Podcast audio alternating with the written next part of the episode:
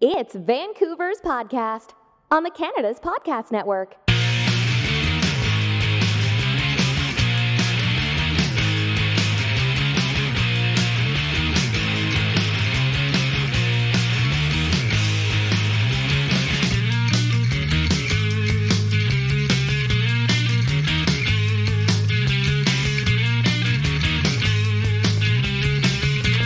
Hello, this is Robert Smigel coming to you today with Vancouver's Podcast, a member of the Canada's Podcast Network, where we talk to the entrepreneurs who are making it happen here in Vancouver, British Columbia.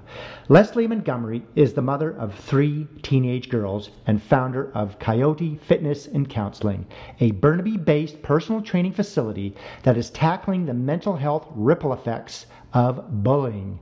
After ten years working health and safety in the construction industry, Leslie realized that everyone wants to be heard and listened to, and that mental health was an area she wanted to get more involved with. Physical fitness has always grounded Leslie, and then one day it all came to her. What if you could provide the customer with a complete experience, providing a safe place to tackle mental health and physical fitness at the same time? Well, Leslie, welcome to the show. Thanks for taking the time today to be here for all our listeners. Robert, it's a pleasure. Thank you so much for having me today. Okay, I want you to tell us a little bit more about yourself, where you're from, and give us the details on your current business. So originally uh, from back east, was born in Toronto and slowly made my way out to Vancouver. Um, transplanted here in eighty-six. Was, I think Expo was the biggest thing that, that drew the family here, and just haven't been able to leave since. It's such a beautiful province and such a beautiful city. Back in two thousand four, I had just uh, gone back to work after having three kids in the span of twelve months, and uh, just kind of floated around for a really long time. I did a lot of customer service and motivated slightly, but not quite so much. Uh, got to the point where I was tired of working dead-end jobs, and I went and redid my occupational level health, um, my first aid level three. And I met a, a really good friend of mine there who said, you know, if you want to make some money, get into first aid. And I remember watching my parents teach first aid for years. I thought, oh my God, you know what, that's that's great. I love first aid. I love being able to help and fix people. And that took me into construction. And what a better place to learn how to fix people up. So I spent a, about a year in construction there, and the uh, the construction manager basically said, you know, we need safety. And I thought, safety? I don't make any business doing safety. I make business doing first aid. And I realized that um, safety is a huge market. And the approach of a lot of people is they come across as the on-site police officer, and you never really get buy-in from, from anybody. So uh, I got myself a surveyor's vest, and I went through B C I T, and I filled my vest with candy, and I would wander the site, and I would just try and figure out what motivated guys so I could figure out how to make them safe and give them that opportunity to go home or wherever they needed to be. And it was it was great. And the biggest thing that I learned in that industry is that, you know, everyone just wants five minutes. And sometimes on a site of three hundred people, five minutes is a long time, but they end up working safer. And I realized how much I enjoyed just being in space, sharing space with people and, and listening to them, because it was pretty apparent that a lot of these guys I was working with, they didn't have that that person to be with. So on my last construction project, I was walking up the hill, and there was this personal trainer.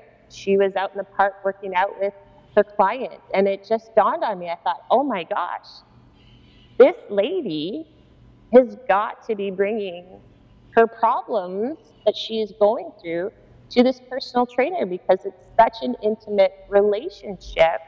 And uh, that was the starting of Coyote Fitness and Counseling. It was from then that I decided that that's where I felt grounded and where I was able to recenter myself, and I was going to start tackling that, giving people that The benefit of having someone qualified to listen to them and help them mentally at the same time as helping them physically. So okay. Pretty fantastic. Cool. Now, did you need financing to start your company, and how do you currently make money in your business now? I was pretty fortunate at the beginning, um, having come out of a, a successful real estate deal, so I was able to front myself uh, the capital I needed for my place. I'm really fortunate where I'm at. I have a separate garage, so I'm like a home-based business, or, you know, in the personal training they call it garage gyms. Um, and the way I'm funding now is I, I sell packages to clients, um, twelve sessions at a time. I try really hard, because I've seen the most success getting people into the gym a minimum of two times a week. And that's where I think I'm a lot different than anybody else there, because as a counselor, you start off heavy and then you kind of lean down. You want to see your clients less. And I do want to see my clients less, absolutely. I want them to be empowered to take over for themselves. Uh, but as a personal trainer as well, I'm pushing the envelope with this, because we are doing therapy every session. Might not be quite as intense, but I, we have another package rolling out where we'll be seeing clients three times a week. So very exciting. Okay.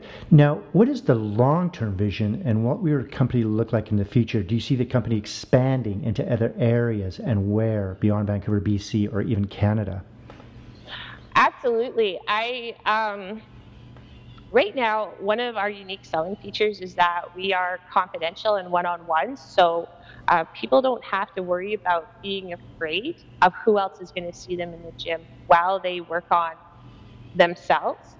Long-term vision is to try and figure out how to allow the internet help me become global. And really what we also want to do is we want to be able to, five years down the road, be opening up a retreat where we can have clients come to us and spend the weekends. And ultimately, big goal would be to partner up with somebody who can see the vision in this, and start hitting the schools where counselors are being trained and personal trainers are being trained, and saying, this is a whole modality you probably have never thought of. What are the chances you want to come to see us and do your practicum with us? So you could be doing consulting where you're developing programs for schools and institutions? Absolutely. Okay. So it would be like, here's our package, here's what we do, we set it up for you, and then uh, we train. And get Absolutely. You yeah, okay. Well, we've learned a little bit about you and your company. We're going to talk about Vancouver now. What are the big mm. What are the biggest benefits for you in being an entrepreneur here in Vancouver, B C? I want you to give us some of the good points about starting a company here, but I also want you to give us some of the tough things or challenges for our listeners so they can keep an eye out for them. So I think the challenges for myself have been purely from a mental side, and I think I've originally, when I had this thought process and idea, I was afraid of sharing it because I thought, oh my God, there's somebody else out there who, they've got more qualifications than I do. And so I, I personally think I held myself back. And then I was walking around one day, and I walked down Robson Street. Down Robson Street, there's a Starbucks, there's a Blends, there's a Wave, there's a Tim Hortons. And I realized that there's so many different places for people to buy coffee. Why can't there be so many places for them to find me and maybe other people like me out there?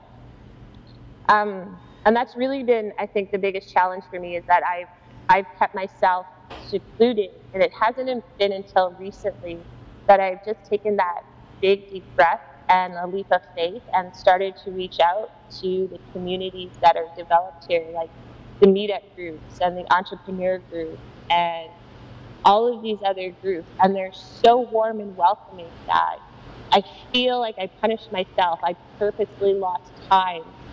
But maybe on the same time, at the same time, it, it wasn't, I wasn't my time. I wasn't ready yet. So, but I've found that there's so many people out here willing to help you, and I have been blessed to be able to be connected with some great organizations from a counseling perspective where people really want to see you grow and go forward, and also from a personal training perspective, because the personal training industry, the fitness industry, just thank you. It's been so long. We're, we're, we've been waiting for somebody to come in with a mental health background and start helping our people. So it's pretty exciting. Okay, now what are the tough things for you getting started? Um, the tough things for me is um, pounding the pavement. I think the problem I faced in the beginning was that this is such a great idea, this is such a unique idea, um, but not really knowing how to market myself has definitely been the challenge, because I've looked and I haven't found anybody else out there like myself. I found a gentleman in New York who kind of does something similar. So there's no real plan out there that I can turn around and be lazy and follow. I'm, I'm a bit of a trailblazer, and that's that's been the uniquest challenge for me, is is trying to figure out how to put something together, and ultimately at the end of the day, really having to look in the mirror and trust the decisions that I'm making. Okay, we do some of our best work outside the office. Is there a place in the Lower Mainland close to where you live or work where you like to go recharge or get inspired with ideas or just think about your business? And does it change with the season considering all the rain we get here? Mmm, rain. I wish we got a bit more rain right now. We are in the midst of brown grass. I love Grouse Mountain. Um, I love having access to the grind. I love in the winter I can take my snowboard up there and just really feel exhilarated. I'm fortunate to live close to um, New Westminster, so I can also head down to the quay and be around the water. I think that uh, that's one of the amazing things about this city, is you can go from the mountains to the ocean in less than half an hour. Yes, it is a beautiful place to live. Okay, we have a lot of international listeners, so this next question, I want you to speak to them. If you were to start all over again and you just moved here to Vancouver, B C, but this time you don't know anyone, knowing what you know now, what would you do and how would you go about starting all over again as an entrepreneur? I would say take the plunge, trust yourself, and get out there and start meeting people. Start getting yourselves involved in all of these awesome opportunities out there. There's tons of meetups for people. There's tons of organizations that are just, that's what they've been designed to do. They realize that there's so many of us entrepreneurs that need help. They've got the expertise. Get yourself immersed in these different clubs. They have meetups all over the Lower Mainland.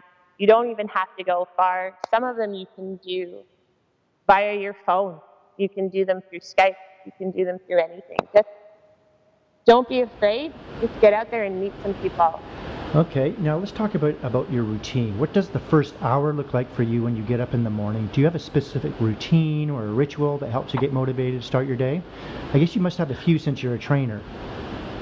Yeah, so, and it's interesting because it's, it's changing now. My girls are teenagers and they are capable of doing so much more for themselves, which some days is good, but some days it, it's a little like, oh, wait, what about me? I can still help. But I find that it's the gym, and I'm in the gym for about the first hour, because if I don't get in in the first hour, by the rest of the day, eight, nine, ten o'clock at night, I'm, I'm just too tired. So I start my day off in the gym, and then, which is at about five thirty in the morning, and I'm ready to go by seven o'clock. So from there, it's meet with my clients, and if I don't have any scheduled for the day, I'm out introducing myself and my concept to places that uh, would have people who are sheltered because they've been bullied. So we're really big in the trans community and the uh, L G B T Q community. There's lots of uh, in individuals, sorry, that um, appreciate our service because we are a private, confidential space. Okay. Do you think entrepreneurs have to be weird or unique in a positive way, or are wired differently? think so. I think that you need to, you're a bit of a risk taker. You're, you're comfortable with not really knowing. Um, you're not getting a steady paycheck. This is, this is all on you. You know, that's, there's, there's something unique about somebody who can walk away from a forty hour week job before overtime and have good pay and say, no, I'm going to go out and I'm going to branch out and do this stuff on my own. You got to be a little crazy and weird to, to be all in and trust yourself and, and just go for it. Okay, let's talk about what you're reading right now. What books are you reading now and why, or even audiobooks? And can you recommend any books for our listeners who are also aspiring entrepreneurs? So I'm a little bit nerdy because I like to try and keep up with what's going on in the industry. A lot of uh, textbooks that I get back into to make sure that I'm practicing appropriately. Um, right now I'm very interested in somatics. I studied somatics as a counselor, but there's also somatics from a personal training aspect. So I've been reading um, Thomas Hanna's somatics book and Peter Levine's Healing Trauma. Um, being a bit of a trailblazer, one of my mentors recommended Adam Grant's Originals, which has definitely helped keep me on track and focus, because there's some days where you just want to reach out for help, and as much as there's a lot of help out there, you're still trying to pave the way with, with your own idea. And I'm really excited that I just started um, uh, Vernon Kelly's book, The Upside of Shame, because a lot of the people that I work with, they harbor a lot of shame, and it's being able to introduce them to the upside of that. So that's, uh, that's an exciting one I'm looking forward to getting into. Any online or offline tools that you like to use on a daily basis? I'm not, uh, not that well versed in the online world, so I definitely uh, cater to my teenagers as they help teach me the ins and outs of social media, because that's where I can market myself. And I, I do my best with what Google provides. Um, But other than that, I'm, I'm very, very novice, and definitely use the, the goodwill of my friends who are willing to point me in the right directions of, of some sound equipment that I can use. Okay. Now, earlier you touched on th- that, the fact that we live in a very beautiful place. We have everything here. We have the oceans, we have trails, lakes, rivers, and uh, great ski mountains, and everything is available to us. How do you balance work, and how do you relax and not even think about work? And what are your favorite activities to do here in B C? Do you ski? Do you bike, kayak, golf, hike, or simply go for a drive? I oh, I love to go for a drive in this in this province. It's it's amazing. Um, I do like in the winter. I just found it last year, and it was quite exhilarating, and just helped me remove the day. I learn to snowboard, and I absolutely love it, but I also like to get out on the trails, and I like to hike. Um, it's so amazing how much you can see and how much you can just let go of and be in any place and time in this in this city. Exactly. So if you weren't doing what you do now, what would you like to do for a profession? Oh, that's cute. Well, I told my kids if this didn't work, I was going to open a doggy daycare, because then I could be surrounded by unconditional love all the time and a whole bunch of puppies. And I thought, what a better way to spend my day. What kind of a job would you not like to do? Couldn't do it. Although I feel that I'm still in the customer service industry, I don't think I could go back into being frontline customer service, where I didn't have an option and I didn't really have a say. Uh, I spent a lot of years as a cashier, and I commend each one of those individuals that get up and do that job every day. But that, and I don't think, think I can carry the stop close sign anymore and stand on the street as your, your traffic control person. Those ones are pretty hard. Yeah, that, I, you know what? I see those people all the time, and I say, ah, I just, after about an hour, I'd be, I'd probably wander off somewhere. Where are you going? Oh, yeah. Was I supposed to stay here? Yeah, yeah. Okay, in business, what is your favorite word, quote, or sentence that you like to use? Ah, uh, one of my mentors said to me a couple of, last year sometime, she, she, uh, she said, "Are you playing to win or are you playing not to lose?" And I just kind of cocked my head to the side and I realized that I don't want to play to lose anymore. And by that, I mean, I guess, stay in my safe zone. I want to play to win.